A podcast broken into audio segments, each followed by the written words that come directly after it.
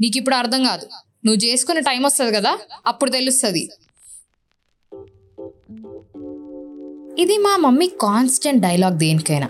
అంటే నాకు కూడా మా ఇది చేయవా అది చేయవా అని అడిగి ఫుల్గా ప్యాంపర్ చేయించుకుంటా అనుకో పైగా రెండేళ్ళు ఇంట్లో ఉన్నప్పుడు రూమ్ దాటి బయటికి రాకుండా సాగిపోయింది. ఏమన్నా అంటే ఐఎమ్ వర్కింగ్ కాల్ ఉంది అని నేను చేసే పర్ఫార్మెన్స్కి ఇంట్లో వాళ్ళు కూడా జాలి పడేవాళ్ళు.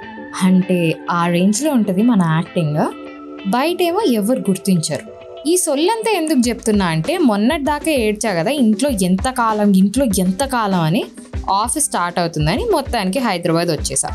ఒక్క నెలలోనే ఫుల్ అడల్టింగ్ ఫీల్స్ వస్తున్నాయి అబ్బా ఫ్లాట్ ఎత్తుకొని దానికి అడ్వాన్స్ కట్టి రెంట్ కట్టేసరికి నాకు మా ముత్తాతలు కనిపించారు. అంటే వచ్చిన రోజే గీజర్ రిపేర్ అని వార్డ్రోబ్ అని బెడ్ అని అబ్బా! అదొక రచ్చ అనుకో. నా జీవితంలో చెయ్యని పనులన్నీ చేశా. నువ్వు నమ్మవంతే. And that's not something to be proud about also just made me realize ఇప్పటిదాకా ఒక యాడెడ్ ప్రివిలేజ్తో బతుకుతున్నా అని. ఇప్పుడు పొద్దున్నే అలాం కన్నా ముందే లేవాలి. ఎందుకో తెలుసా? మా పని చేసే అక్క పొద్దున్నే వస్తుంది. అప్పుడు కనుక తలుపు తీయకపోతే వచ్చిన దారినే వెళ్ళిపోతుంది తర్వాత ఫోన్ చేసి క్లాస్ పీక్తుంది. పోనీ తలుపు తీసాక అయిపోతుందా అంటే ఏం కూరగాయలు ఉన్నాయి అనే క్వశ్చన్కి ఆన్సర్ చెప్పాలి. ఫ్లాట్లో మిగిలిన వాళ్ళు లెగ్స్ ఉంటే ఏం తింటారో మాట్లాడి చెప్పాలి. ఒకవేళ వాళ్ళందరూ తినేది మనకు నచ్చకపోతే which is very very common అనమాట వెళ్ళి తినేది ఏదో ఒకటి చేసుకోవాలి. ఎందుకంటే ఒక్కొక్కడికి ఒక్కొక్కటి చేస్తానా అని మా అక్క రివర్స్లో నన్నే క్వశ్చన్ చేస్తుంది కాబట్టి.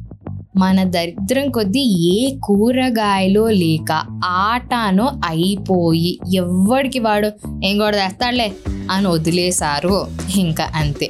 అన్నీ మూసుకొని పస్తునుండాలి లేదా మ్యాగీ చేసుకుని తినాలి. ఆర్డర్ చేసుకో. అన్న డౌట్ నీకు రావచ్చు. కానీ రోజు ఆ స్ప్లిట్ వైజ్లో అవుట్ స్టాండింగ్ అమౌంట్ చూసి స్విగ్గీ ఓపెన్ చేద్దామనే ఆశ ఆతృత రెండు చచ్చిపోయాయి అన్నమాట ఇంకా లెగిసి రోజంతా పని చేసుకున్నాక కాల్స్ అన్నీ అయిపోయాక గుర్తొస్తుంది. హే బట్టలు ఉతకాలి అని. మధ్య మధ్యలో ఫ్రిడ్జులు కడగడం రూమ్లు దుడుచుకోవడం బాత్రూమ్లు కడుక్కోవడం ఏంటో. పెద్ద అయిపోవాలి పెద్ద అయిపోవాలి అని అనుకున్నా కానీ ఇన్ని కష్టాల గురించి ఎవ్వరు చెప్పలేదు నాకు చిన్నప్పుడు. ఇంట్లో ఏసీ లేకపోతే నిద్రపోని నేను ఇక్కడ ఫ్యాన్ లేకుండా పని చేసుకుంటున్నా అబ్బా. ఎందుకు అని అడక్కు ఇంకా ఫ్యాన్ పెట్టించలేదు ఓనర్ నువ్వే కొనుక్కో దొబ్బాయి అన్నాడు చాలా మర్యాదగా. ఇంట్లో మంచిగా ఫ్రిడ్జ్ ఓపెన్ చేస్తే కావాల్సిన వస్తువులు అలా ప్రత్యక్షం అవుతాయి. అదేదో శకలక బూమ్ బూమ్ పెన్సిల్తో అలా గీసినట్టు. గ్రీన్ టీయా? ఆ పైన షెల్ఫ్లో ఉంది. బ్రెడ్డా? లోపలుంది. అని ఒక వాయిస్ వినిపిస్తూ ఉంటుంది. ఇక్కడ అయితే ఒకడు పాలైపోయాయి అంటాడు. ఇంకొకటి తెచ్చుకున్న మజ్జిగ తాగేసి బాటిల్ వదిలేస్తాడు. ఆశగా వెళ్ళి చూస్తే అక్కడ ఖాళీ డబ్బాలు నేను ఆఖరికి కరెంటు బిల్లు చూసి నేను కార్చే కన్నీరు మాత్రమే ఉంటున్నాయి. ఇక్కడితో ఆగుతుందా అంటే అప్పుడే మమ్మీ ఫోన్ చేసి ఏం తిన్నావు అని అడుగుతుంది. తింటే పర్లే చెప్పొచ్చు. కానీ తినకుండా లేదా అప్పుడే ఏదో ఒకటి చేసుకుంటూ ఉన్నా అనుకో అదిగో ఊరికే డబ్బులు ఇస్తున్నావు నువ్వు అని class పీక్తుంది.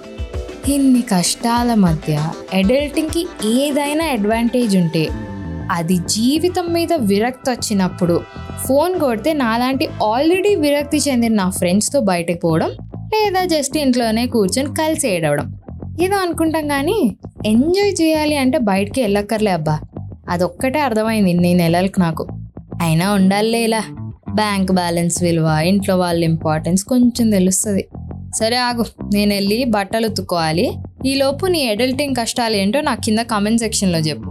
Until then this is your middle class అమ్మాయి రితికా సానా సైనింగ్ ఆఫ్ నా insta ID Ritika writes do love listen and follow chai biscuit stories also middle class అమ్మాయి ఈస్ నా streaming on all major platforms like Google podcast Apple podcast and Spotify along with YouTube and Instagram